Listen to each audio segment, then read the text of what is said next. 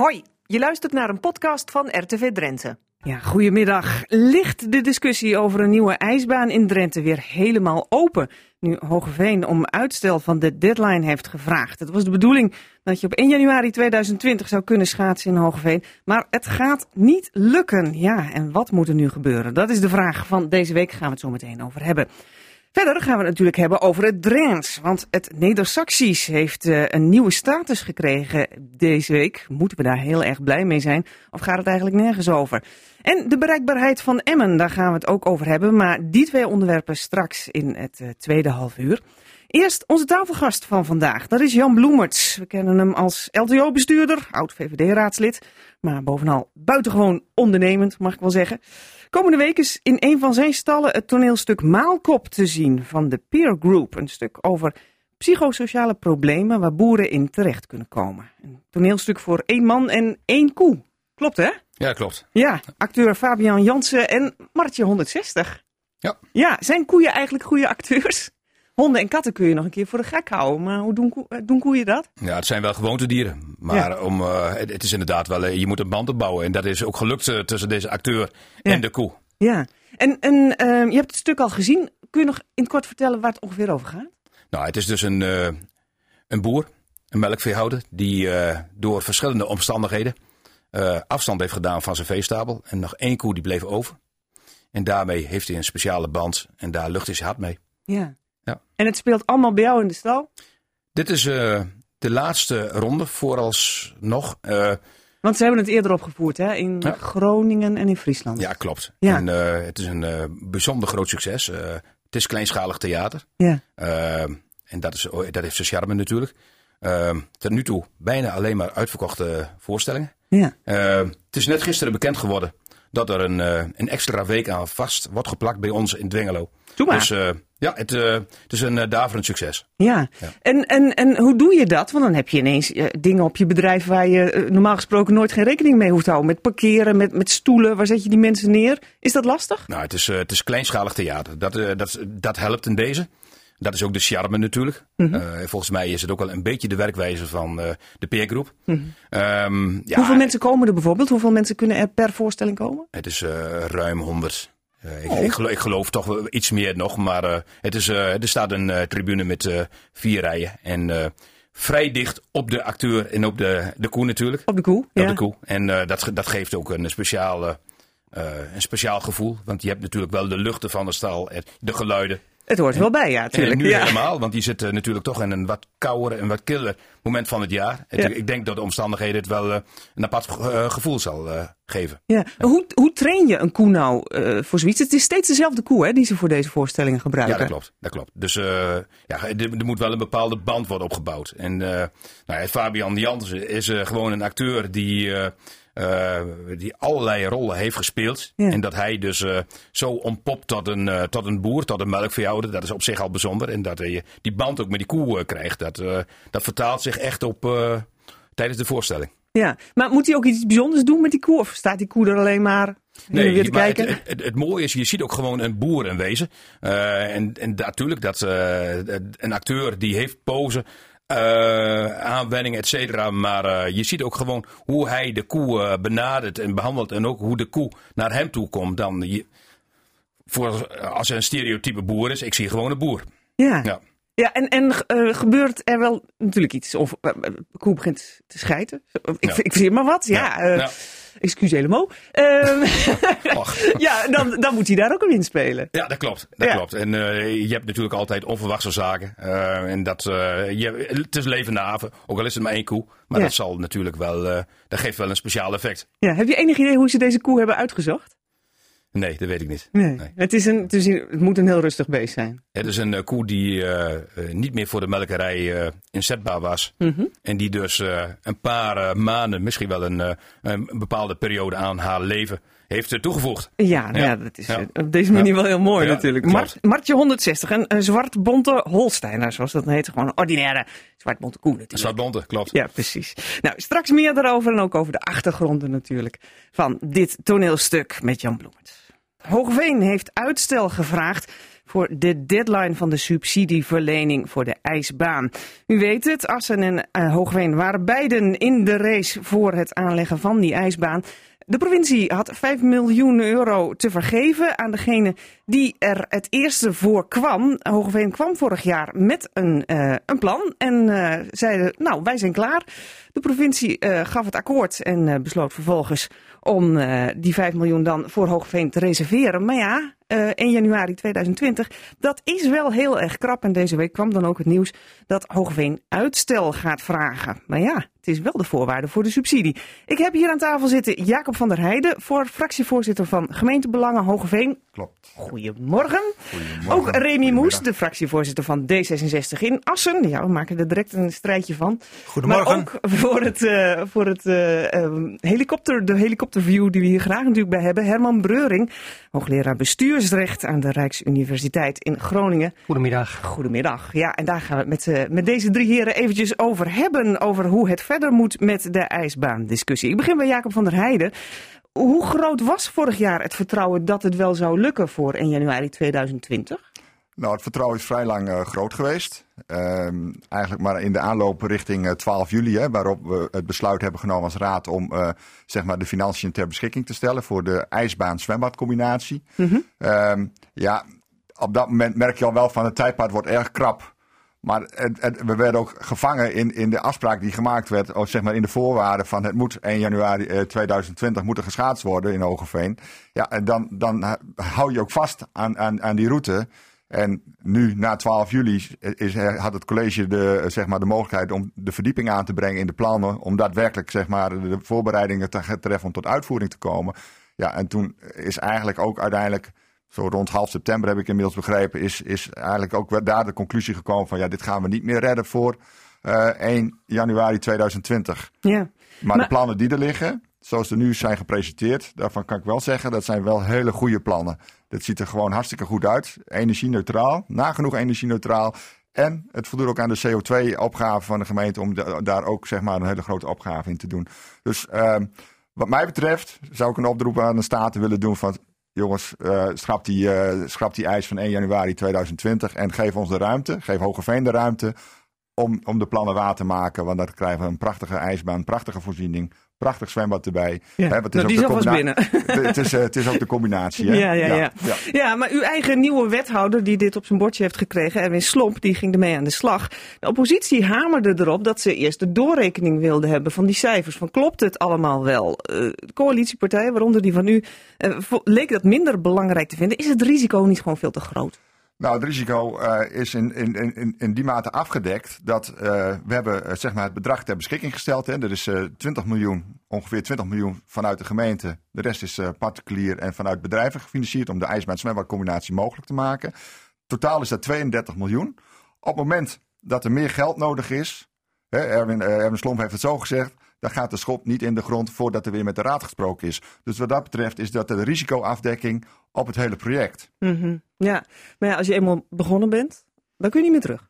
We zitten nog steeds in de voorbereidende fase. Dat betekent ook dat je in de aanbesteding straks strakke afspraken moet maken. En wat dat betreft heeft het misschien wel een voordeel dat we iets meer ruimte in de tijd kunnen krijgen. Omdat je per 1 januari 2020 dan gaan uh, ondernemers die gaan dat risico afdekken van overschrijding. Ja. Waardoor je een hogere prijs zou moeten betalen om dat risico af te dekken. Ja, maar u, u zegt, ja, dat is nog de vraag natuurlijk of u dat uitstel krijgt. Want het is natuurlijk heel raar verlopen al met al. Assen en Hoogveen waren allebei voor, voor die subsidie in de race. En Hoogveen is op een nou, bijna achternamiddag bij elkaar gaan zitten en dacht... Wij hebben een plan, dit is goed. En Assen had het nakijken. Remy Moes, de fractievoorzitter dus van D66 in Assen. Uh, u hoorde dit nieuws, neem ik aan, ook woensdag? Dat uh, Hoogveen uitstel had gevraagd? Ja, dat uh, klopt. Dat hoorde ik nou, ik had iets eerder gehoord dat er, dat er in ieder geval een bijeenkomst zou komen over de ijsbaan. Dus het vermoeden was al dat uh, het uh, wat minder voorspoedig zou lopen dan gepland. En dat was eigenlijk eerlijk gezegd niet, niet, niet, niet nieuws, ja. want dat vermoeden hadden wij al. Ja, want, en wat dacht u toen? Nou, ik, ik zat eens te pijn. Als, als, als jongetje fiets ik vroeger op en neer naar de ijsbaan. Ik heb veel geschaatst. En ik, ik moest denken aan het beeld van wel, stel dat je een 500 meter rijdt. En de start is eigenlijk al vals, want dat vonden wij in dit, of vinden wij in dit geval. En dat, bij de finish kom je, hè, dat is afgesproken 500 meter, en dan wordt ineens gezegd het is een 1500 meter. Dat gevoel hebben we een beetje bij dit besluit van, goh, waar zijn we eigenlijk mee bezig? En in de kern vind ik het eigenlijk het ergst voor de schaatsende inwoners van Drenthe, want daar gaat het om. Dus Ja. door het onderling gesteggel en terecht dat Hogeveen voor haar belang ook op, wij zullen ook voor onze belang opkomen, vind ik dat de, schaatsen, de schaatsliefhebber de dupe ervan is. En dat vind ik eigenlijk wel heel erg zorgelijk. Ja, ja Assen heeft eigenlijk achter het net gevist. Misschien wel door een soort van boerenslimheid van Hogeveen vorig jaar. Door even snel dat plan in elkaar te timmeren. Is, is dat ook het beeld wat u hebt? Ik kan niet oordelen over wat, wat Hogeveen gedaan heeft. Ik kan wel oordelen over wat wij gedaan hebben. Wij kregen vrijdagochtend eh, eh, via de, toenmalige fractievoorzitter eh, de oproep om nog eens over het plan na te denken. En toen zei ik gelijk van nou, als, als deze voorwaarden gesteld worden, dan ga, ga ik er niet meer in. Ik, ik wil erg graag dat het plan er komt, maar wel zorgvuldig. En toen hebben wij eigenlijk op die vrijdag, want het was op een vrijdag, besloten dat wij er eerst met z'n allen grondig over zouden gaan praten. spreken om te kijken of het haalbaar was. Terwijl in het plan van Assen we eigenlijk maar, ik denk, voor 5 miljoen eh garant zouden moeten staan. En dat in het geval eh, de subsidie er van eh, de staten niet zou komen. Dus dat bedrag was veel kleiner. En toch hebben wij altijd gezegd, we willen het erg zorgvuldig doen. Want ja, je weet maar nooit hoe het gaat in de Ja, toekomst. en, en dan past een voorwaarde als wie het eerst komt, die het eerst maalt, toch eigenlijk niet?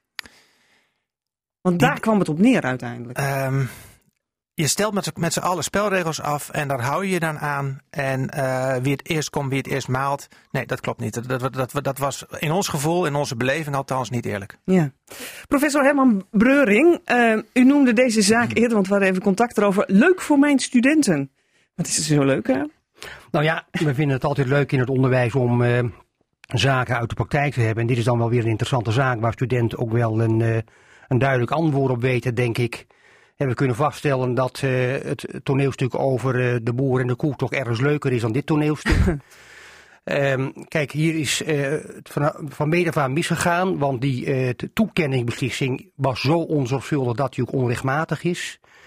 Want je kunt niet in geval van twee verschillende aanvragen zeggen wie het eerst komt, het eerst maalt. Dat criterium gebruik je als je bijvoorbeeld 100 eh, gelijksoortige aanvragen krijgt. Maar dit was niet gelijksoortig. Nee, dit, waren gewoon totaal verschillende concepten. En bovendien maar twee, eh, eh, twee aanvragen. Dan ga je nooit zeggen wie het eerst komt, het eerst maalt. Dat is eh, volstrekt ongebruikelijk. En dus ook zo onzorgvuldig dat het onrechtmatig is. Maar goed, op enig moment is dat besluit staat dan vast. En dan is nu de vraag of je een intrekkingsbesluit kunt nemen. Dat kan als je je niet aan de subsidievoorwaarden houdt. Als daar een deadline is afgesproken, dan, dan kun je op die basis, als die afspraak niet wordt gehaald, kun je ook, eh, ook intrekken. Is wel de vraag of het redelijk is. Bij een kleine termijnoverschrijding zou ik zeggen dat is niet redelijk. Gaat het om, eh, om een jaar of langer, dan wordt het een iets ander verhaal. Ja, en daar hebben we het inmiddels over. Ja. Want Hogeveen wil graag een jaar en een paar maanden. Ja, 15 maart maanden. 2021. Ja. Ja. Ehm, eh, Wat zijn nou de, de consequenties? Want u zegt onrechtmatig. Ja, maar onrechtmatig dat betrof de toekenning. Hè, Mhm. En dat is geweest. Het gaat nu weer om een ander besluit. We hebben een nieuwe situatie. Nieuwe Ja. situatie, ook een eh, nieuwe eh, beslissing. En dan is het zo dat ik denk dat eh, met zo'n termijnoverschrijding GS wel de subsidie mogen terugnemen. Maar daartoe niet eh, gehouden zijn. Hè. Je kunt ook best zeggen, nou ja, om allerlei redenen gaan we toch gewoon door. Daar is wel keuzeruimte. Je bent er niet verplicht om te doen. Maar ik denk dat het met zo'n uitloop wel mogelijk zou zijn. En dan is het een kwestie van politiek. En waar hangt dat vanaf dan? Of het mogelijk zou zijn? Nou ja, dan is het gewoon de vraag wat je wilt. Wat je bestuurlijk wilt. Ja. Dan kun je zeggen, we gaan hier toch mee door, want we vinden het uiteindelijk toch een prachtig plan. Er is veel draagvlak voor, dat soort dingen. Je kunt ook zeggen, en misschien dat dat ook wel een rol speelt, eh, de, het begin was al heel slecht. eh, dat je zegt, we gaan het, eh, het hele gedoe heroverwegen. Mhm. En dan zou je van meet af aan weer kunnen beginnen. Dat is op zichzelf allemaal mogelijk. Maar het is wat je politiek en bestuurlijk wilt. En daar hebben dan ook provinciale staten wel eh, iets in te brengen. Ja, die houden voorlopig nog een beetje de kaken op elkaar. Hebben we Ja. begrepen, provinciale staten moeten hier zich nog op beraden wat ze hier allemaal van gaan vinden. Ehm Hoogveen was al duidelijk. Eh, Jacob van der Heijden zei al net, het is een prachtig plan en eigenlijk moet het gewoon doorgaan, ook al. Het duurt het een, een jaar Ja, en een paar als je, maanden alles extra. weer, als je alles weer opnieuw op de wagen moet gaan zetten, ja, dan ben je weer jaren verder. En dan heb je een generatie die niet met, eh, met schaatsen eh, wordt grootgebracht. En dat zou toch hartstikke jammer zijn in, in, in een provincie als Drenthe. Waar onder andere ook Piet Kleine, Jan Bols Ja, ja. eh, groot zijn geworden. Dus wat dat betreft vinden wij dat we, ja, die, dat uitstel is gerechtvaardigd om ook de, zeg maar de, de werking van het plan zoals het nu ligt, eh, tot uitvoering te kunnen brengen. Want dan is een jaar en een paar maanden niet zo heel erg lang. Dat is niet Ja. zo heel erg lang. Maar goed, Nee. ehm Remy Moes denkt daar vast anders over. Nou, ik gaf die 500 meter denken eh, eigenlijk als duidelijk voorbeeld. Op het moment dat je een valse start hebt en je rijdt erdoor en je komt het eind erachter dat het 1500 meter is. Dan denk ik dat je gewoon opnieuw moet beginnen. En dan moet je kijken wat zijn de beste schaatsers, zeker de beste plannen.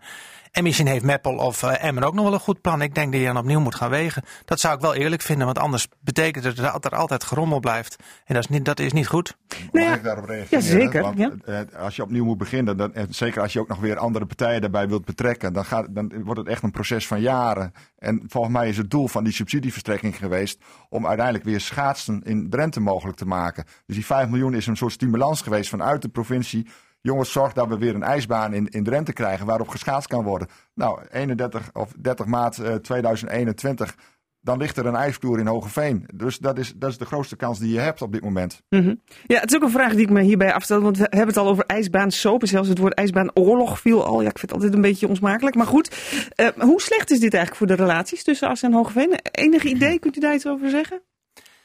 Nou, eigenlijk, eigenlijk, vind ik dat, dat is eigenlijk ook wat ik het ergste vind. We zitten hier uh, met z'n drieën naast elkaar, of met z'n tweeën naast elkaar. En ik denk, ja, een, een provincie is er om, om uh, een voorziening in een provincie te treffen, dus in Drenthe. En het is nooit goed dat dat met ruzie gepaard gaat. Het is nooit goed dat er twee strijd ontstaat van twee bijna buurgemeenten. Dat vind ik eigenlijk het meest zorgelijke van dit hele proces. Mm -hmm. En weer terugkomend op de, de, de inwoner die graag uh, de, de ijzers onderbindt die moet wachten, die moet ze uh, in het vet laten staan. En dat, dat is waar ik, me, wat ik eigenlijk wel heel erg teleurgesteld in ben. Ja. Um, professor Breuring, uh, wie valt hier het meest te verwijten? Hier valt de provincie het meeste te verwijten, want de provincie had hier regie moeten hebben en ook uh, die dingen moeten overhaasten.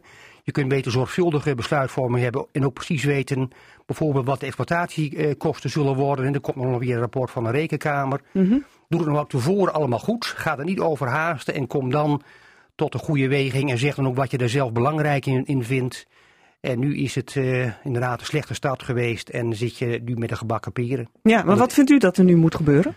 Um, nou, ik zou zelf uh, misschien toch ook uh, vinden dat als er ook vanuit Assen nog wel het een en ander op papier staat, dat je zegt we gaan een stap terugzetten en dan toch nog eens weer een keer een goede vergelijking maken. Het in die zin open benaderen, niet helemaal terug naar nul. Uh, zodat ook nog weer andere gemeenten een kans krijgen. Maar ik zou zeggen, nu uh, zorgvuldig en, en het goed doen. En of het dan zo heel lang uh, moet duren, dat vraag ik mij, mij af. Mm -hmm. En ja, nou ja, anders kom je tot iets geks. Ik heb ook wel eens gedacht, Hogeveen de rechte stukken en Assen de bochten. Hè? Dat, je weet maar nooit hoe dat hier in het grensbestuur gaat. maar misschien moet je het nu gewoon allemaal zorgvuldig doen en, en, en dan eens kijken Uithuilen en opnieuw beginnen. Ja. Ja, maar wel tussen Assen en Hogeveen. Dat zou ik dan denken. Ja, ja. Remy Moes? Nou, um, op het moment dat er dus inderdaad door de provincie gevraagd werd om snel te besluiten, hebben we de stukken goed bekeken. En wat, wat ons daarin verwonderde was dat in uh, de eis die aan uh, de subsidietoekenning uh, verbonden was, dat de gemeente zich verantwoordelijk zou moeten stellen voor de exploitatie. En het plan wat in Assen lag, daar was het heel duidelijk dat de ondernemer, de ondernemende partijen zelf verantwoordelijk voor de, waren voor de exploitatie. Dus ook daarin uh, vonden wij dat eigenlijk in de, uh, de eisen die gesteld werden aan de subsidie ook niet goed over nagedacht was. Want dat betekent dat als de ijsbaan niet goed zou draaien, als gemeente nog jaarlijks extra kosten zou hebben. En dat kan natuurlijk altijd ook nu in Hogeveen gebeuren. En dat baart ons wel zorgen, want hoe je het ook wendt of keert, als het uh, niet meer te hanteren is en de kosten reizen de pan uit, dan zijn het uiteindelijk de inwoners die ervoor betalen. Ja. Ja. Nu hebben we ook nog verkiezingen volgend jaar, Provinciale Staten. Moeten we ermee blij zijn dat we zo'n discussieonderwerp in ieder geval hebben, waardoor het in ieder geval het werk van Provinciale Staten duidelijker wordt?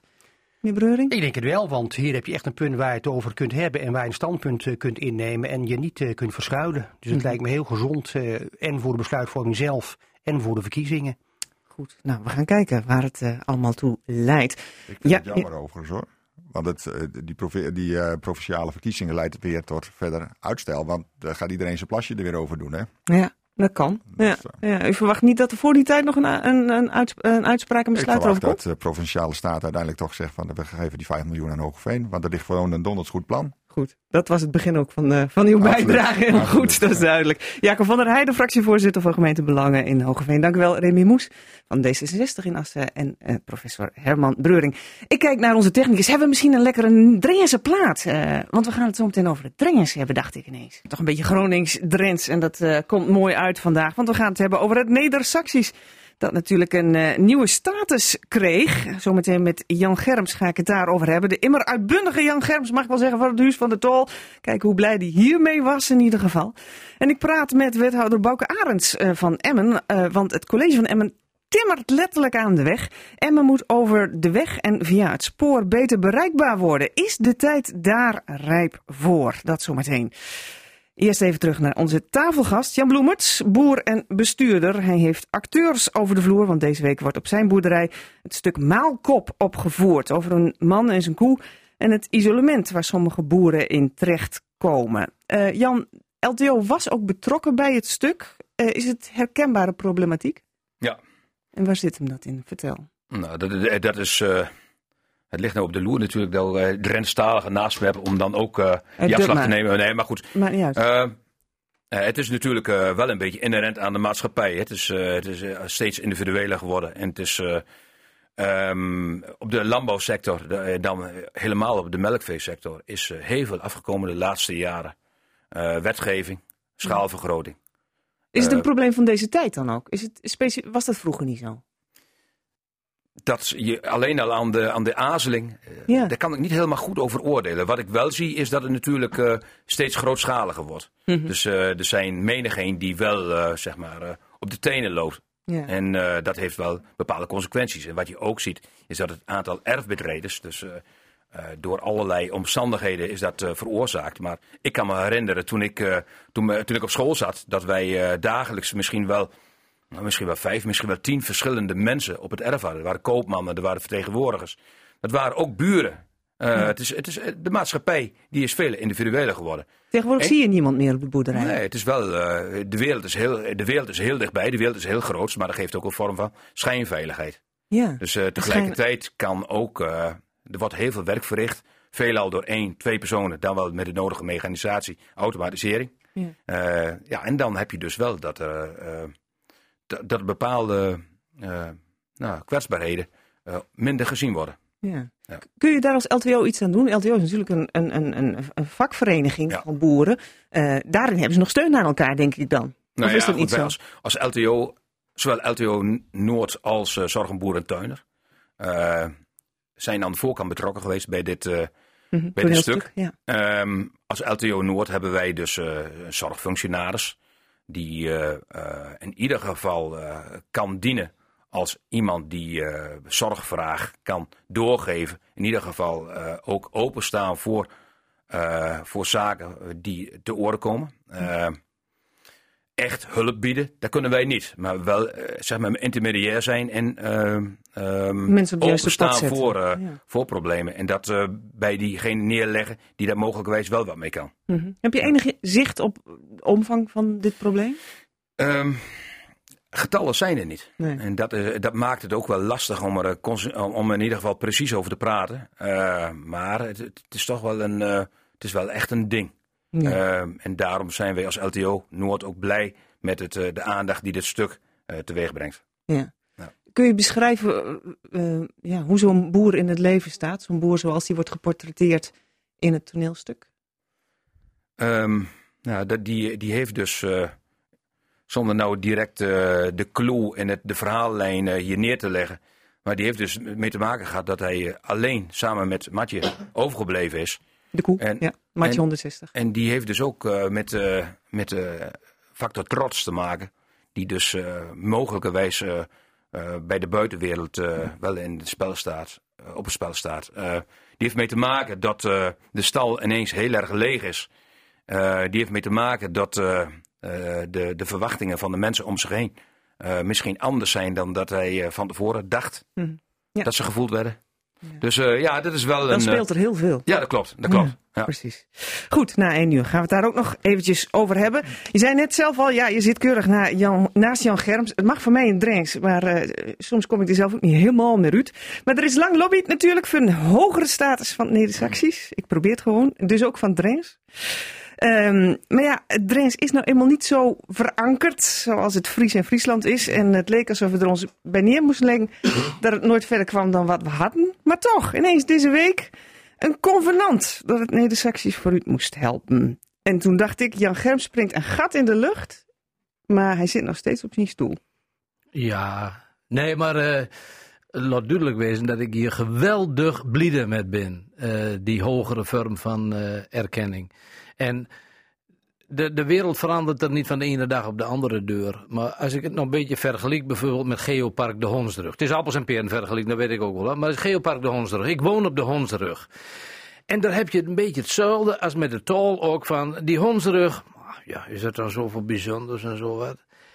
Nou, het Geopark de Hondsrug nou er op die manier echt aan de weg timmerd wordt. Zeg je maar, hé, ja, verknupt. Het is toch wel eigenlijk wel heel bijzonder, dat Hondsruggebied. En dat zie je nou ook een beetje met die tol. Dat heeft een psychologisch effect. Het was voor heel veel mensen is het Drens, of welke streektol dan ook, maar het Drens, is gewoon een, eh, een vanzelfsprekendheid. Ik proot dat en zo. Maar bijzonder, is dat nou bijzonder? Misschien gooi je er wel met andere ogen naar kijken. Want wij hebben een geweldige rijkdom in onze provincie. Dat je ook, ook die tol hebt. En ik wil hem niet groter maken als dat het is. Maar dat je ook Drens hebt. Maar waarom komt dat nou ineens nu? Nou, dat convenant. ja, dat komt niet ineens nou. Eh, in 1996. Ja, dat is een lang 19 verhaal. Ja, ja, Ja, maar toen is het het leek altijd alsof we er nooit verder mee kwamen. Nou, dat leek ook zo. En er is zo lang dus, 22 jaar, is er richting Den Haag lobbyt om dat Drens, het Neder-Saxisch, een hogere vorm van erkenning eh, te geven. En iedere keer was door ja, angst bij de ministeries, was door. Nou ja, ik zou bijna zeggen van als er geen beren op de straat eh, lopen, dan worden er wel beren importeerd om ze de straat op te jagen. Maar op een gegeven moment is er toch een andere wind gaan wijden bij het ministerie van Binnenlandse Zaken, die er echt over giet. En die wilden dan wel een hogere vorm van erkenning. Maar niet extra regelgeving, niet, extra. Fries. Nee, Nee, en nee, dat, dat snap ik ook wel. Ja. En er was ook van ministeries van Justitie en van Onderwijs en zo, wat die, die, die, die, die, die, waren, die vonden dat heel lastig. Maar dan moet je dus, nou, van mij hoef je ook niet tonnen of miljoenen te investeren in andere regels. Maar toen is wel zeggen van, maar als wij nou erkenning deel 3 van het Europese handvest, als we dat nog niet doen, maar als we er dus op deel 2 een convenant doen, waarbij wij als Nederlandse regering, als ministerie van Binnenlandse Zaken, erkent dat het Neder-Saxisch een geweldige weerde heeft, belangrijk cultureel gezien, voor de identiteit van mensen en nu maar op, dan is dat toch ook mooi. En ja, ik vind dat fantastisch dat die erkenning er nou is. En dat afgelopen woensdag door in eh, Zwolle. Nou, de minister was ziek, maar dat de secretaris-generaal van het ministerie van Binnenlandse Zaken, plus alle gedeputeerden en een, en een burgemeester en een wethouder van Noordoost-Nederland, dat die dat allemaal ondertekend heeft en die erkent met elkaar, jongens, wij hebben gold in handen met het Neder-Saxisch. Ja, ja, ja. God, nog wel. Toen maar Ja, zeg. absoluut, Het had wel absoluut. onmiddellijk Zeker effect, weten. hè? Sorry? Is het je opvalt? Het had onmiddellijk effect. Want eh, er kwam ineens subsidie voor het Liedjes Festival. Toen dacht ik, zal dat ermee te maken hebben? Dat was bij eh, de hoofdorganisator van het Residitisch Festival, Bert Camping. Die zat in de zaal in Zwolle. En eh, Bert was ook wel eh, verbaasd. Ja, Ja. Want eh, eh, Kees Bijl die kondigde dat eh, aan. Ja. Structureel subsidie. Ja, maar ach, er bent allemaal speldenprikjes. Kijk, eh, de afscheiding van Alescon eh, in, in, in twee stukken. Het zuidelijke stuk. Hij nou sterk. Ja. En niet andere Op zijn rare afkorting. Nee, sterk. Sterk. Gewoon met elkaar ervoor gaan. Sterk. Drentse naam. Mooi. ja. Nou, wa- wat ik me nog afvraag, hè. ehm, is er nou een link, denk je, met discussies over paasvuren, Zwarte Piet zelfs, ja, ik durf nauwelijks te zeggen, karbit schieten. Al die discussies die gaan over regionale tradities. Heeft dat daarmee te maken? Poeh. God, daar heb ik helemaal niet over nagedacht. Ja. Misschien voor Ik mij zie Jan, niet. ik zie Jan, Ja, eh, ja, Jan. Bloemens knikken. Ja, ik denk het wel. Ik denk dat de wereld wordt, wordt al groter. En wat, wat we net bij het vorige onderwerp al eventjes eh, bij de kop pakken. Je, de wereld is eigenlijk heel dichtbij ineens. Dus je, ik denk dat eh, alles wat van dichtbij komt, dat het wel meer waardeerd wordt. Dus je hebt eigenlijk een beetje een tweespal. Hè? Het is eh, enerzijds het grootste, het, eh, door internet en de alle wezen dat je eh, eigenlijk eh, hoe, hoe Navy en aan de kant van Amerika zeg maar, met kunt contact leggen. Ja. Tegelijkertijd ben de oude tradities, oude wijzen, oude gebruiken ben denk ik meer. Ja. Wat, wat, wat, wat, wat- Nee, waardering voor. ja. De, de, noem die, die globalisering dan, en dat, dat wordt ook wel eens eh, de McDonaldisering van de wereld noemd. Want voor je ook komt op de hele wereld, overal heb je McDonald's. Dus Ja. je hebt overal een eenheidsworst. Toen, toen, toen ik ooit voor het eerste keer naar Frankrijk op vakantie ging, had je dus eh, geen hagelslagen en weet ik veel wat allemaal. Nou is overal is hetzelfde. Dus dat is, ben ik met je eens, Jan, van dat je dan zeggen kunt van, ja, eh, terug ook naar je eigen eh, omgeving, je eigen die heel erg waarderen. Zonder dat je de blik, je moet de blik wel over het ledikant heen blijven eh, doen natuurlijk. Dat je, dat je door wel, eh, wel naar kijkt. dat, oh, dat eigene ook niet eh, mooier helemaal- dan het is. ja, nee, nee, maar moet niet, dat moet helemaal niet. Maar, nee, we hebben dat ook. Ja, maar het kan best een relatie wezen. Ehm, Ja, ik, in, eh, in, in waardering voor eigen tradities. ja, dat kan Ja. best eh, wezen, ja. Ja. Vasthouden aan eigen tradities. Ja. Eh, Bouke Het Arends? is meer vasthouden aan eigen tradities. Het is, de wereld is, gaat veranderen zo snel, dat kun je allemaal niet meer, meer bijhouden. Maar het vasthouden aan je eigen traditie, wat je, wat je, wat je bekend is, wat je Mhm. weet, dat geeft een anker voor mensen Ja. om zich daarop te blijven richten. En ik denk dat we daar ook, ook, ook zeg maar, in Nederland ook op een hele goede manier mee om moeten gaan. En dat we moeten zorgen dat we niet alles overboord gooien. Ja. Want het is heel belangrijk dat mensen ook, ook nou, weten wat, wat zijn de, de, ja, de, de, de kern van, van, van, Van wie je bent. omgeving en van Ja. wie je bent. Ja. Het roept wel emoties op. Hè? Ik, bedoel, ik noemde even een aantal voorbeelden. eh, maar ook kabit schieten, paarsvuren, dat soort zaken. Ja. Ja. Ja. Ik vroeg mij ook af, want je zag een heleboel reacties op, op het- de nieuwe status van het Drents. Ja. Eh, heel veel positieve natuurlijk van mensen die het van huis uit spreken, maar ook negatieve. Ah, Hoe moeilijk is het om voor het Drents te strijden? Oh, eh, ja, kijk. Je hebt bij alles natuurlijk, eh, nou, bij, niet bij alles, maar bij heel veel dingen heb je voor- en tegenstanders. Het is, eh, ik vind het helemaal niet moeilijk om voor het uh, Drents te strijden, maar mijn passie ligt door. Ik vind het, ik vind het echt van wezenlijk belang voor, voor, voor ons gebied, dat je die alle taal die wij hier hebt, dat je dat koestert. En dat je dus door nou, culturele rijkdom, maar ook dat je je talige rijkdom, Ehm, dat die geweldig is. En ooit was het Neder-Saxisch dan ook, ook de taal van dit hele gebied. En weer ook in, de- in de handel en zo. Nou, kijk eens, eh, eh, vanavond eh, komt volgens mij Sandham Murders op televisie uit Zweden. Nee, maar kijk ernaar en luister met oren op steeltjes. Dan moet je eens kijken hoeveel Drents je hoort in dat Zweeds. Dus er zit ook een talige rijkdom dat je dingen makkelijker snapt. Ehm, op lezing heel vaak het voorbeeld van wij hebben in Drenthe voor schemering twee locht. Is wel een Drents woord voor schemering. Mhm. De Engelsen hebben hetzelfde woord. Twilight. Twilight, Wat een, en, en dat soort overeenkomsten, dat soort rijkdom, dat soort taal beter snappen. Ja, dat is, dat is ook een vorm. En identiteit natuurlijk. En emotie. Het is, eh, ja, er bent mensen die kunnen tot, tot tranen geroerd wezen als ze Drents hoort. Zeker als ze in de vreemde bent. Ja. Dan is dat toch een gevoel van eigenheid, van, van nou, dan voel je je een beetje beter op je gemak enzovoort. Het, het, heeft, gewoon heel veel dingen. En nogmaals, Nederlands is veel belangrijker. Het Engels is veel belangrijker. Want met Drents kom je niet heel ver eh, in, in, in, in, Canada, ik noem maar wat. Maar, Maar- dat hoeft ook niet. Je hebt het eronder liggen. Het is erbij. Het hoort er gewoon bij. Ja. Goed.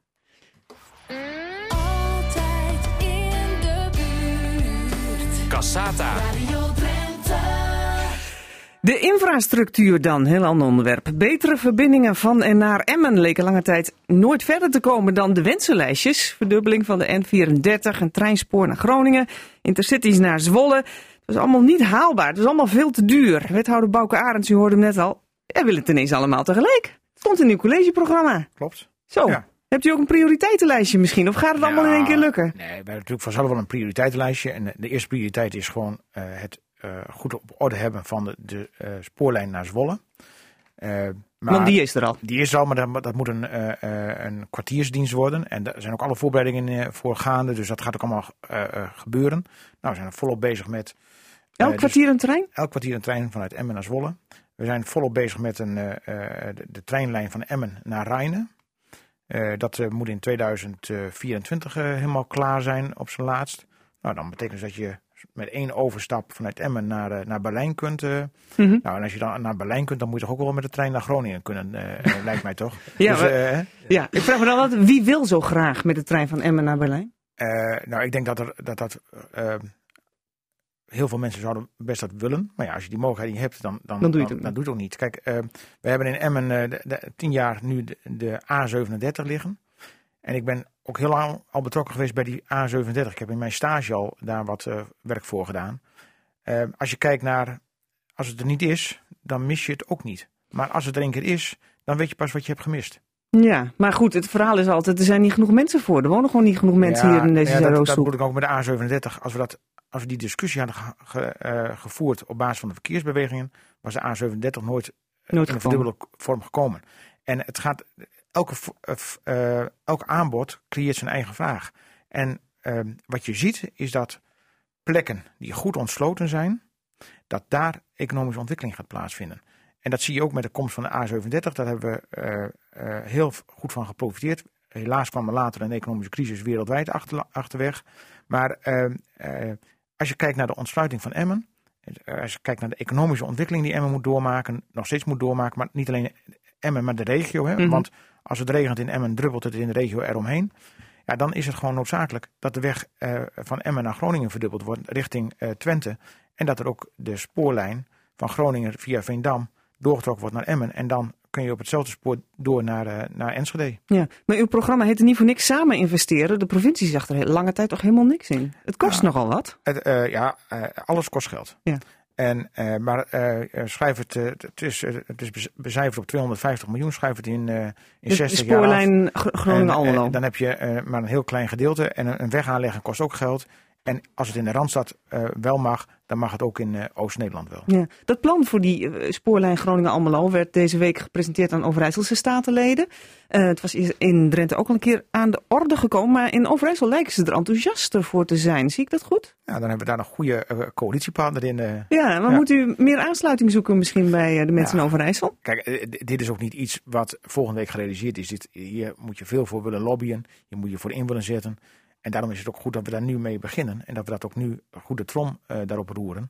Om te zorgen dat daar op enig moment een, eh, een besluit over kan worden genomen. Ja, wat dat betreft lijkt u de tijd wel eh, mee te hebben, want er waren een aantal incidenten, ook recentelijk, waarop blijkt, met name op het spoor, dat eh, Zwolle toch een enorme bottleneck is voor de infrastructuur. Dat is met de A28 natuurlijk ook. Is Emmen daarvoor een oplossing Nou kijk, richting het noorden? Het feit dat wij heel lang hebben moeten wachten op onze kwartiersdienst, heeft te maken met het feit dat het in Zwolle stokt. De, eh, Mhm. het is, eh, je ziet dus ook dat er eh, eh, incidenten zijn geweest op het spoortraject van eh, Leeuwarden naar eh Hoogveen, af van Leeuwarden naar Zwolle, waardoor bij de, de parade van de reuzen eh, mensen Oh ja. eh, hebben vastgezeten Ja, in, in Leeuwarden. En als je een, een parallel traject hebt, dan kun je dat eh, op die manier ontsluiten. Eh, nou, eh, eh, maar het goederenvervoer, eh, dat vraagt ook om een ontsluiting van Veendam richting eh, Emmen naar het Duitsland via Koevoorden. Nou, dat kunnen we op die manier ook eh, realiseren. Dus kortom, er zijn eh, zowel eh, economische belangen voor het bedrijfsleven, economische belangen voor de regio en gewoon eh, eh, praktische belangen voor, voor u en mij als u vanaf Groningen naar Emmen wilt met de trein. Is, Ja. is, is, eh, CO2-reductie ook nog een argument? En dat is, dat is zeker een argument dat je er ook bij kunt betrekken. Ja. Maar ja, Is het een spoorlijn voor goederenvervoer, denk ik dan, of voor name passagiers? Ja, Eh, is daarover nagedacht? Als, als, er, eh, als er spoor ligt, kan, eh, kan alle treinen kunnen erover. Ja. Of nou maar wie heeft of- het grootste belang erbij? Nou ja, kijk, goederenvervoer zal veelal eh, eh, in de nachten en de, in de, eh, de, in de eh, ochtend en de avonden gaan plaatsvinden. En eh, ja, dat zal ook moeten blijken hoe, eh, hoeveel de in- intensiteit is van het vervoer van goederen of van personen. Mhm. Toch klinkt het een beetje andersom. Dat je eerst een, een, een, een, spoorlijn of een weg aan gaat leggen en dan denken, ja, nou ja, dan komt er vanzelf wel economisch verkeer. Dat, dat, daar krijgt u in Den Haag vast de handen niet voor op elkaar. Nou ja, kijk, eh, de eerste spoorlijn die in Nederland is aangelegd, er was ook geen, geen behoefte aan in de zin van, want ze wisten niet wat er, wat er een trein Nee, was. Dus, eh, was kortom, vooruitgang. Dat is vooruitgang. En je ziet gewoon, er zijn een heleboel studies eh, daarvan al gedaan. Daar waar steden die liggen op knooppunten van wegen, steden die liggen op knooppunten van verschillende vervoersinfrastructuren, dat daar de ontwikkeling gaat plaatsvinden.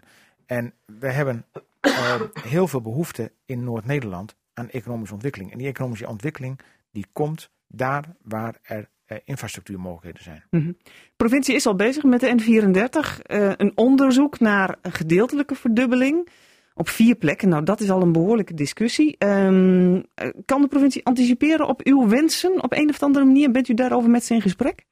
Ehm, wij zijn eh, met, met de provincie in gesprek. En eh, nou, dat, dat, dat is ook niet, niet, niet voor de statenverkiezingen gerealiseerd. Zeker niet deze, misschien de volgende. Nou ja, kijk, da- daar streven we naar dat we kijken of we voor de volgende statenverkiezingen een, eh, een besluitvorming kunnen krijgen over de verdubbeling van de N34.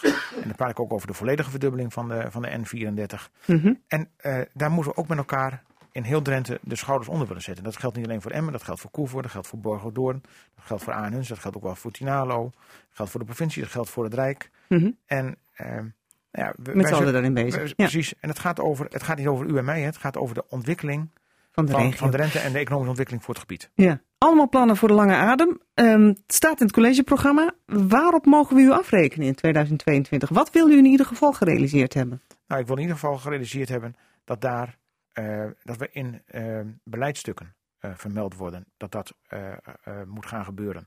Dat er misschien wel al besluitvorming over heeft plaatsgevonden. En er hoeft nog niet een besluit te zijn genomen in 2022 dat het ook inderdaad gaat. Als mooi, zou mooi zijn hè, als dat gebeurt, maar dit is echt lange eh, Mhm. termijn en lange ademwerk. Dus eh, het begint met de eerste eh, band die gaat rollen op een weg of het eerste ja, wiel dat gaat Ja. rollen op een spoor. En dat, dat hebben we nu in gang gezet. En het moet, nou ja, het moet nu in, in, in de versnelling inkomen. Ja, u wil op de agenda staan in 2022. Precies. Goed, nou dat gaan we volgen. We zijn heel benieuwd hoe het lukt. Ehm, Jan, boeren en theater, dat is misschien niet zo'n hele gebruikelijke combi. Ja, normaal gesproken gebruik je de stal ook voor andere dingen, dat klopt. Ja, dat zeker. Ja. De primaire landbouw, maar eh, Kon bij je ons... zelf wel eens in theater? Eh, jawel, ja. mm, het was niet eh, waarschijnlijk het eerste stuk. eh, Geen trouwe theatergangen. Zeker niet de wat zwaardere stukken. Tegelijkertijd, we, gaan, we proberen wel jaarlijks naar Dieven naar Shakespeare te gaan. Oh ja, leuk. En Ja. dat is altijd mooi natuurlijk. En nou, het is ook niet zo dat het helemaal voor ons een vreemd gebied is. Nee, zeker niet. Nee, ehm, de boer in het stuk, we hadden het er al even over, heeft een duidelijke band met zijn koe. Het is de laatst overgebleven koe die hij heeft, in een rol van Martje 160. Ehm, eh, hoe zit dat, band tussen koe en boer? Is dat anders dan bij een ander huisdier? Ja, het is ook wel ander, het is ook anders dan met bijvoorbeeld een, een boer met, eh, met. eh, Stel dat je. Noem wat 5000 varkens hebt, dan is het ook weer anders natuurlijk. Dan, dan is veel meer koppelbenadering. Eh, en maar veelal heb je gezinsbedrijven met tussen de 80 en de 200 koeien. En dan heb je inderdaad wel een andere band met, eh, met het dier. Eh, plat gezegd, het is het productiedier. Tegelijkertijd is het wel diegene die voor jou het inkomen bepaalt. Eh, zorg jij goed voor het dier, dan is het dier ook goed voor jou. Zo moet je het zien. Ja, en dan heb je ook favoriete koeien. Uiteraard, ja, absoluut. Je hebt altijd koeien die. eh, je hebt altijd zit, koeien waar die. zit hem dat dan in? Ja, dat is karakter. Dat is, eh, het, kan, het kunnen hele eigenwijze trekjes zijn. De laatste koe die, die bijvoorbeeld de stal uitgaat. Ja, het, het zijn, een koe heeft genoeg karakter. Karakter kan soms ook heel lastig zijn, want dat het zijn de lastige dames veelal. Maar eh, ja, je, je, hebt, je hebt inderdaad een band mee. Ja, mooi Ja. is dat. Je bent zelf vanwege gezondheidsproblemen net overgestapt van melkvee naar vleesvee. Ja, dat klopt. Heeft, heeft deze te, eh, dit theaterstuk nou raakvlakken voor jou? Waar het gaat om het beëindigen van de melkvee, daar wel, maar ook heel veel niet. Voor ons is het, eh, ja goed, hebben de keuze gemaakt, ook vanuit een bepaalde luxe positie, zeg ik er ook duidelijk bij. Ehm, sommige dingen lukten niet meer, maar heel veel andere dingen lukten wel. En eh, eh, daarnaast ook, eh, waar het gaat om sociaal, was het, hoef ik mee, ja, kan ik geen vergelijk maken met, Nee. met acteur. Nee. Jij, jij staat zo ik- met al je organisaties midden in het leven. dat ook, dat... maar, maar natuurlijk ook sociaal en gewoon qua gezin. Maar da- daarnaast ook met kansen die, die zich voordoen en die we pakken. Mhm. Moet je ook kunnen natuurlijk, dan moet je ook gegund zijn. Maar er zijn eh, vergelijkingen, maar, eh, maar meer zaken die niet eh, vergelijkbaar zijn. ja. Ja. Lijkt, het lijkt me toch wel spannend om zo'n theaterstuk dan zo dichtbij te halen. Ja, dat klopt. Maar, maar kijk, als er, als er veel raak- raakvlakken waren, dan was het waarschijnlijk ook spannender. En mogelijkerwijs had ik er dan ook niet, eh, niet eens aan begonnen. Nee. Wij, bij ons was eh, de ruimte nu nog eh, vrij. Eh, de vleeskoeien die lopen nu nog buiten. En ik hoop dat ze daar ook nog een poos kunnen lopen. Maar eh, eh, het is ook geen, en voor de rest eh, het, geen stal waar de veestapel definitief verdwenen is. Mhm. Het is een andere veestapel. De veestapel die wij eh, dus eh, gebruikten voor het melkvee, die krijgt een andere bestemming. Ja. Ja. Ik, ik- denk dat jij, zoals ik je ken, ehm, eh, in ieder geval een heleboel mentale lenigheid hebt. Want je ziet, eh, er lukt iets niet en je gaat op plan B verder. Ehm, is dat een, een, een moeilijkheid bij boeren? Want je, je hoort ook wel eens, eens een boer, altijd een boer. Boer zijn is een, is een manier van leven. Dan kun je niks anders. Nou ja, die lenigheid. eh, eh, ik denk dat het als, als mens wel meegenomen is dat je dat hebt. Eh, en ja, flexibiliteit, kansen zien. Ja, dat, dat kun je. sommige zaken zijn niet programmeerbaar. Dat, dat heb je of dat heb je niet. Dat is net zo met ondernemersgeest. Ehm, maar wanneer je dat niet hebt en je bent wel wat zwaarder op de hand, eh, ja, dan, eh, dan, dan ligt het meer op de loer. Dat is, eh, dat is wel duidelijk. Ja. Ja. Heb je al reacties gehad van onder de boeren? Ja, waar ben je nou weer mee bezig? Ja, maar, maar ja, goed, wat, wat ik hoor is het wel... ja, er wordt niet echt vreemd van opgekeken, geloof ik, dat, dat wij dit nu, dat we hier gastheer van zijn. Nee. nee. Nou, ik kom in ieder geval kijken. Ik ben, Ja, heel, ben heel benieuwd. Ja, Ja, en dus, en, dus eh, voor volgende week, voor een week later zijn er weer eh, volop kaarten te kopen, want er is een week aan vastgeplakt. ja, het is zo'n groot succes dat er extra voorstellingen komen. Dus in Lee bij Dwingelo bij Jan Bloemerts. Peergroep.nl, daar staat de kaart op. Goed, nou hartstikke mooi. We gaan verder met Cassata, het radioforum. hier aan tafel aangeschoven. Ja, jullie introduceren jezelf altijd. Willemie Meewissen. Ik ben fractievoorzitter van de VVD in Provinciale Staten en ik kom uit Assen. En Jaap van der Haar, wethouder in Meppel voor Sterk Meppel. En eh, heel lang landelijk bestuurder van GroenLinks geweest. Van GroenLinks. En Jan Bloemerts, die zit er natuurlijk ook. En die mag er ook over mee praten. Twee VVD'ers en een GroenLinkse. Doe maar zeg. Ja, eh, we hadden het er in het eerste uur van Casata ook al over. Uitstel voor de ja, ijsbaan in Drenthe. De ijsbaan die er moet komen, maar eh, die er voorlopig in ieder geval nog niet ligt. Een heel lastige eh, discussie voor Provinciale Staten. Ja, Willem Meeuwse, je bent ermee bezig geweest al deze week. Hè? Moet Provinciale Staten nou zeggen uitstel of afstel? Nou ja, het is wel zo dat de Provinciale Staten heeft het besluit genomen om eh 5 miljoen subsidie toe te kennen aan Hoogveen voor die ijsbaan met een bepaalde datum erin. Die stond echt letterlijk in het besluit. Dus als dat anders moet worden, eh, of de subsidie moet weer ingetrokken worden, of, of, of het moet een andere datum, of er moet nog weer wat anders, verzin het maar. Ja, dan zullen wij daar wel een besluit over nemen, denk ik. Ja, en wat denk je dan? Ja, dat is moeilijk te voorspellen hoe het gaat lopen. Ehm, we Maar moeten wat ook- vind je zelf? Ja, binnen onze eigen fractie moeten we het er nog over hebben. Want we hebben dinsdagavond was de informatieavond. En we hebben daarna nog niet een moment gehad dat we met z'n allen bij elkaar hebben gezeten. Ehm, maar het is heel lastig. Want je, je, je gunt Drenthe een ijsbaan. Alle schaatsliefhebber gun, gun je een ijsbaan. Ehm, ik snap ook heel goed dat Assen zegt van ja, hallo, eh, eh, afspraak is afspraak. Lekker bezig, En ja. ja, ja ho- hoezo? En ik snap ook heel goed Hogeveen die zegt nou ja, ehm, ja, als we het dan, eh, hè, het gaat toch niet om een jaar later, daar gaat het toch uiteindelijk niet om. Dus het is heel, een hele lastige afweging, ook heel ingewikkeld.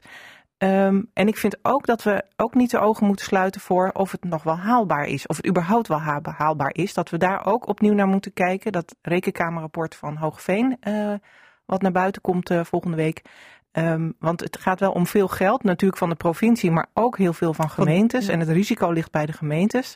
Ehm, dus waar die ook zou komen, ik vind ook dat je daar dat steeds goed in, eh, in oogschouw moet, moet blijven houden. Ja, hoor ik daarin ook dat je een plan van Assen nog wel wil bekijken? Nou ja, zoals ik al zei, we moeten dat nog afwegen, wat nou eh, verstandig is. Dus dat laat ik nog even open. Ja, ja van der Haar? Je lacht. Ja, ja, ja. Wat een lol. Ja, dit- begint langzaamaan een soap te worden. Ja. Vanaf hoe lang? eh, 2013 zijn we hiermee bezig? En Nu, vijf, ging- nu vijf jaar, Ja. toen de bond Wever hè? Aankondigde dat hij Ja, dat die aankondigde Ja. dat hij ermee ging stoppen, praten we hierover. Dus ik, ik heb zelfs zoiets van, laten we nou de Australische of de Braziliaanse oplossing maar kiezen. Hè, Eh, die Schaatsen ze daar ook? Nee, nee, nee, nee, maar die hadden, die hadden ook zo'n stedendiscussie. Wat is de hoofdstad, hè? Rio of Sao Paulo? Nou, en dan- toen hebben ze midden in de Rimboe hebben ze maar een nieuwe stad gebouwd. Oh, Brazilië. Brazilië. Ja, een nieuwe hoofdstad. Precies. En dan, dan dat wat ze- betekent dat voor de ijsbaan? Ja, ergens tussen Assen en Hogeveen. Oh, ik dacht dat je Meppel in de aanbieding had. Dat is Wengelo, denk ik. Ja, dat is veel te, veel te ver van de auto. Ja, dit gun je alleen maar de buurgemeente, sowieso. in de buurt? Nee, daar, gaat- daar gaat het niet om. Maar als we een Drentse ijsbaan willen, dan laten we hem dan midden in Drenthe neerzetten. Gezamenlijk. Eh, d- Leuk bedacht, maar dat, er is niemand die een ijsbaan wil gaan bouwen in Bijlen. Dat is toch helemaal geen reële optie- o- o- oplossing?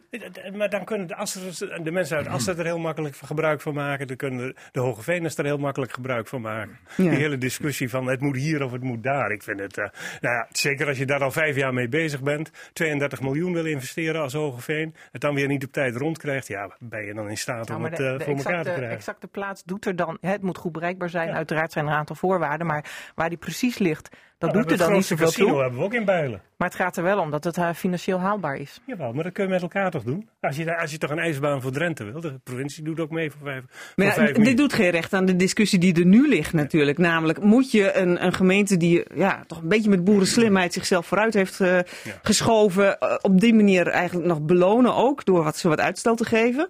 En dan assen tegenover je krijgen? Of, of moet je zeggen, nee, jullie hebben het niet gered en... eh, Nee, ik snap, ik, ik, snap, ik snap überhaupt niet een excentrische keuze als die als die, die voor Hoogeveen gemaakt is. Maar ik ken alle overwegingen die eh, de provincie gehad heeft ook niet. Maar Nou ja, ik, op ik de heb- ijsbaankaart van Nederland is Hogeveen wel weer in het centrum. Een witte plek. Jawel, maar we hebben het wel over een Drentse baan. Hè? Ja. En eh, de mensen die de schaatsen, ik weet, ik weet hoeveel mensen er uit Meppel naar Heerenveen toe gaan. Hè? En ik weet hoeveel mensen hier, hier naar Assen naar de baan gingen. Daar komen, daar komen mensen uit heel Drenthe komen naar die baan toe. Leggen hem dan op een plek waar die makkelijk toegankelijk is. En, en, en niet aan een plaats gebonden. Zijn we de schaatsers trouwens niet al kwijt?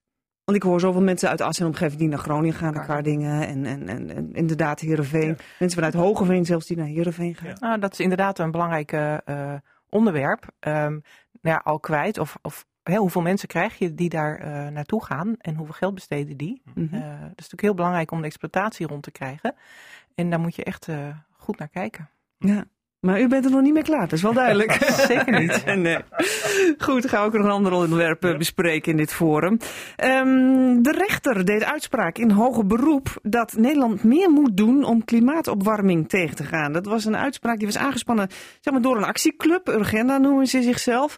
Ze zeggen ja, Nederland heeft nou eenmaal zijn handtekening gezet onder de klimaatakkoorden van Parijs, zeg ik uit mijn hoofd, geloof dat het daarover ging. Ehm, eh, dus dan moet je je daar ook aan houden. Wat vinden jullie daarvan, Jaap van der Haar? Ik vind dit een verschrikkelijk moeilijk thema. Want eh, kijk, de uitspraken zijn gedaan eh, gerelateerd aan het Europees Verdrag voor de Rechten van de Mens.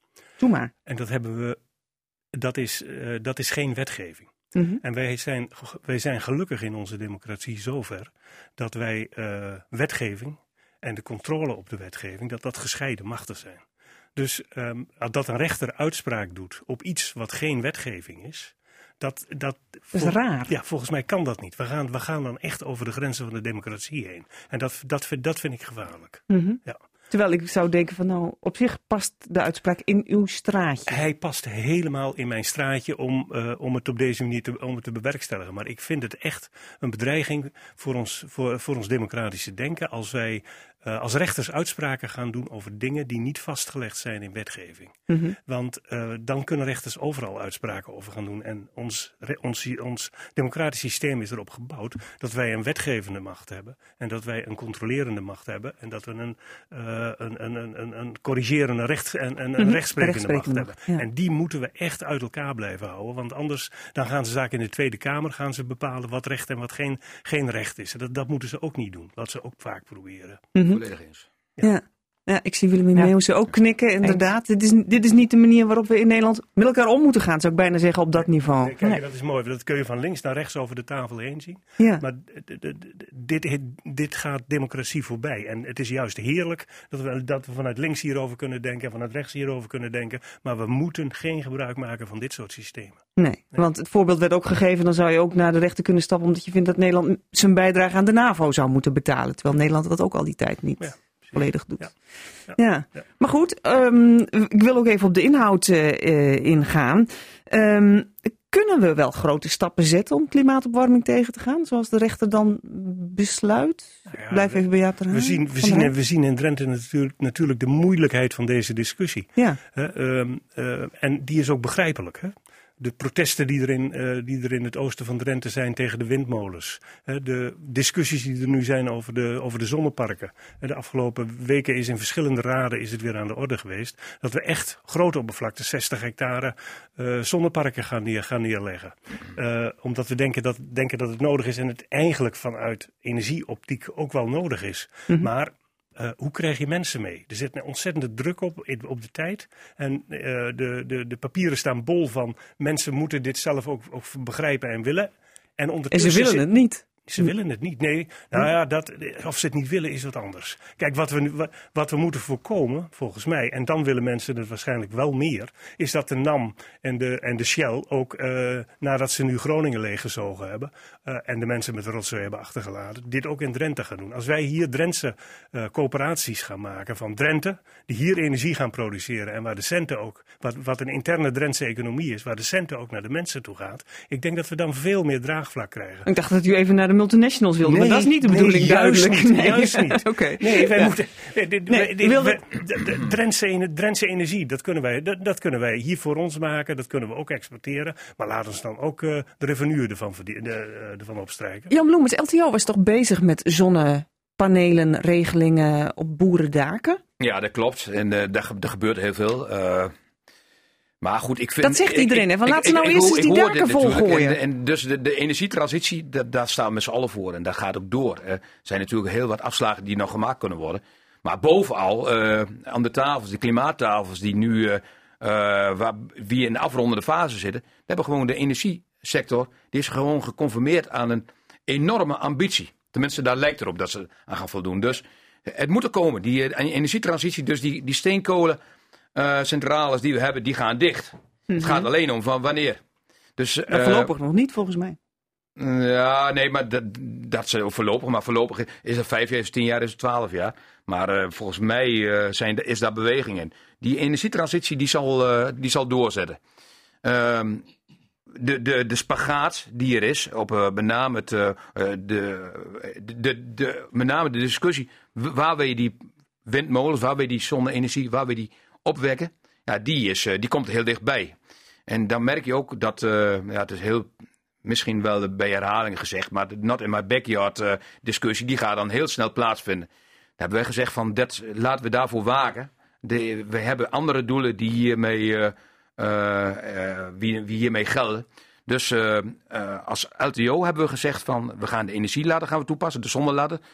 Wel bekend, kun je ook haast niet tegen zijn. Maar je ontkomt er tegelijkertijd niet aan om eh, ook op andere wijze energie op te wekken. En dat is dus, eh, dat gaat pijn doen. Ja. En eh, daar moeten wij dus binnen die pijn die je dan, die toch gevoeld gaat worden, daar moeten we de goede keuzes maken. Nou, ik moest eraan denken aan het LTO-plan, omdat ehm, wat je heel vaak van mensen hoort is zeggen, ja, waarom zul je het landschap nou verpesten Ja. met al die, die, die zonneparken? Mensen Ja. in Ree bijvoorbeeld, die zeggen, van, nou, het is een mooi, mooi buurtschap waar wij wonen. En dan moeten, waarom leggen ze nou niet eerst al die zonnepanelen op daken aan? Moet daar niet veel meer op gestuurd worden, Willemien? Eh, Willemien Meeuwissen. Ja, het antwoord is ja. Eh, eh, we hebben ook eh, eh, anderhalf week geleden daar uitvoerig over gesproken in de Staten. Ehm, wij vinden ook, eh, in ieder geval mijn partij ook, dat we niet eh, de hele provincie vol moeten leggen met, eh, met zonneparken. Ehm, we willen graag eh, die transitie van eh, eh, de energietransitie eh, een zet geven. We willen daar graag meters in maken, maar wij denken dat het anders moet. Wij denken dat je met ehm, veel meer windmolens op zee, dat, dat daar gewoon goed de ruimte voor is, dat mensen daar weinig last van hebben. Dat dat heel belangrijk is, dat we dat eh, compleet uitnutten.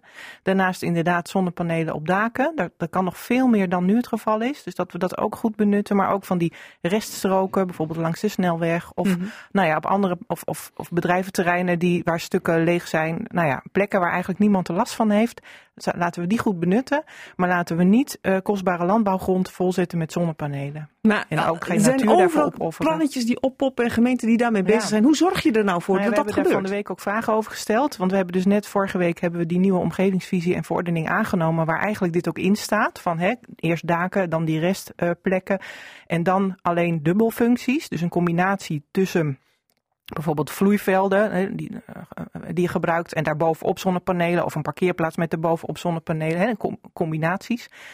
En er staat nergens in van, goh, wij gaan eh, op landbouwgrond eh, eh, veel zonnepanelen plaatsen. Dat staat niet in die visie. Die hebben we net vastgesteld vorige week. Dus wij hebben nu ook vragen gesteld, want wij lezen ook de krant. En elke, elke ochtend sla ik hem open. En dan staat er weer ergens eh, eh, hè, zoveel hectare zonnepanelen. En ehm nou, verontruste eh, burgers die daar in de buurt wonen. Dus we hebben ook vragen gesteld van, goh, hoe past nou al die ontwikkelingen die er nu zijn, hoe passen die bij onze net vastgestelde visie? En ik snap natuurlijk dat de vorige visie en verordening, daar stond dit nog niet in, want toen speelde dat gewoon nog niet een aantal jaar geleden. Eh, dat er een soort overgangsperiode is, maar wij vinden het eigenlijk wel belangrijk dat er nu al naar de geest van, die, of naar de letter eigenlijk, van die, die nieuwe om- omgevingsvisie Wordt- wordt eh, gehandeld wordt. Ja. En ik denk dat je dan dus als provincie ook goed in overleg moet met de gemeentes om te kijken welke plekken nou echt geschikt zijn. En ik snap dat we meters willen maken, willen wij ook, maar doe dat wel met, met verstand. En, en zet, leg ze niet overal neer. Dat is gewoon echt zonde van ons prachtige landschap. Ja, ondertussen eh, hoor ik ook steeds van bestuurders zeggen, ja, maar met name naar richting windmolens, de discussie in de veenkoloniën. Ehm, we moeten er nu aan werken dat mensen weer met elkaar in gesprek komen. De, de, de, de ondernemers die daarmee aan de slag willen en de omwonenden die er niet gelukkig mee zijn. Is dat nog een reële optie, vraag ik me af. Als ik Jan Nieboer deze week hoor zeggen van eh, we stappen naar de rechter om, om, om eh, de waardevermindering van onze huizen eh, te claimen zeg maar, bij de windboeren, dan denk ik nou heel veel gezelliger wordt het in ieder geval niet. Ehm, ik vraag Jaap van der Haar even. Ja, maar dat is omdat we volgens mij de, de- we zijn het gesprek verkeerd aangelopen. En we hadden vanaf het allereerste begin, en als we daar nog naar terug kunnen, hadden we er naartoe gemoeten van mensen, we moeten energie opwekken. En, maar dat betekent ook dat we nieuwe economie creëren. E- Economie voor de mensen die in Drenthe wonen. Nieuwe Dat- kansen om geld te verdienen. Precies, dat is de ene kant. En even terug naar het, naar het andere stuk van de discussie. Kijk, eh, we, leggen, we nemen nu allemaal besluiten over eh, zonneparken. Maar waar we het niet over hebben, is het allerbelangrijkste. Hoe eh, beginnen we niet met een enorme eh, eh, isolatieactie van al onze woningen? Mhm. Want- ja, maar, dat, maar dat, is de- dat is het allereerste wat er moet gebeuren. Hè, dus Dat isoleren. zit meer zo aan de dijk. Nou, nee, het is en, en, en. ik denk Jawel, ook. jawel maar, maar, maar we- de isolatie laten we heel, va- heel vaak buiten beschouwing. Hè, en isoleren en, eh, en, en, eh, en zonnepanelen op daken, dat zijn, dat zijn volgens mij de eerste stappen. En dan wordt, wordt ook inzichtelijk wat de, wa- wat de rest is die we, nog moeten, die we nog moeten opwekken. En we moeten ook niet vergeten van, kijk, we, we laten ook nieuwe, nieuwe bronnen, hè, de, de, in Hoogveen, in Nijstad. Daar wordt een hele eh, eh, de, de waterstofwijk gebouwd. Ja. En dat is natuurlijk Nou, lang. Nog, Die is er nog niet, maar die Nee, is maar er. de, maar, de plannen, Mhm. maar de plannen zijn klaar. Rendo, Rendo is er klaar voor. Kijk, er, zijn, er worden ook nieuwe dingen ontwikkeld. En het lijkt erop dat, eh, dat waterstof eh, de, de, de accu van de toekomst aan het worden is. Hè, waarin we s'nachts die dingen kunnen, of in de zomer die dingen, eh, waterstof kunnen maken. Waarmee we in de winter wel, wel kunnen verwarmen. Dus we weten ook nog niet precies hoe het, hoe het gaat worden. Dat met is inderdaad ook heel belangrijk. Want, want het is gewoon niet slim om nu alles eh, vol te leggen en dan over een paar jaar daar spijt van te krijgen omdat het weer achterhaald is door nieuwe En dan moeten we technologieën. het laten liggen omdat het, eh, omdat het, omdat Omdat het zelf eerst moet terugverdienen. rendabel moet Ja. zijn. Ja. Maar binnen LTO, Jan Bloemert, als ik daar nog even over door mag gaan. eh, hoe reageren bo- boeren wat dat betreft op dit soort uitdagingen, mogelijkheden? Ehm, Ja, het zijn ondernemers natuurlijk. En zij, worden, zij, ook zij eh, ze hebben op een gegeven moment wel eh, de, het spanningsveld tussen economisch perspectief. Eh veelal, en dat zijn, eh, dat zijn eigenlijk vraagstukken. Je komt van de een op de ander natuurlijk. Van wa- wat levert het product op? Nou ja, dan maak je weer heel snel eh, de link met de visie Schouten natuurlijk. Maar, maar je hebt in ieder geval perspectief van de grond is duur Ja. in, in Drenthe.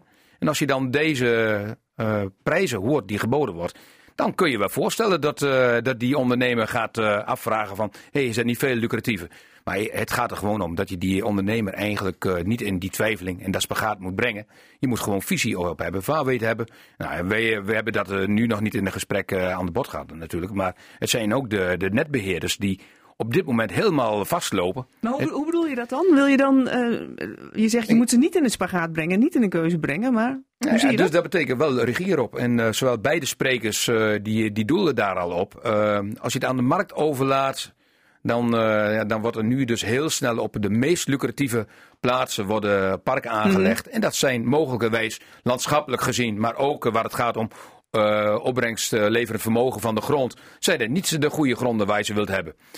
Dus ik we hoor nu een VVD'er die zegt je moet het vooral niet aan de markt overlaten. Nou ja, inderdaad. inderdaad. En- en- en- en- we- we- terecht. Dat is wij- ook wel weer eens leuk. Ja, nee, maar goed, we moeten ook tegelijkertijd eh, niet- we moeten niet voor, voor weglopen. Want we kunnen wel wachten op we- de ontwikkeling van waterstof.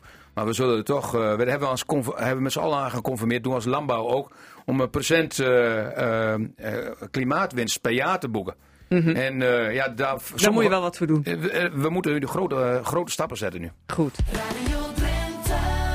Je luisterde naar Cassata. Dat is te beluisteren als radioprogramma op zaterdagmiddag, maar sinds kort ook als podcast. Net als het radioprogramma Drenthe Toen. Vond je dit nou interessant? Geef ons dan 5 sterren en laat je beoordeling achter. En vertel het natuurlijk aan vrienden, familie en collega's. Want daar help je ons mee, zodat we nog meer luisteraars kunnen bereiken. Tot volgende week.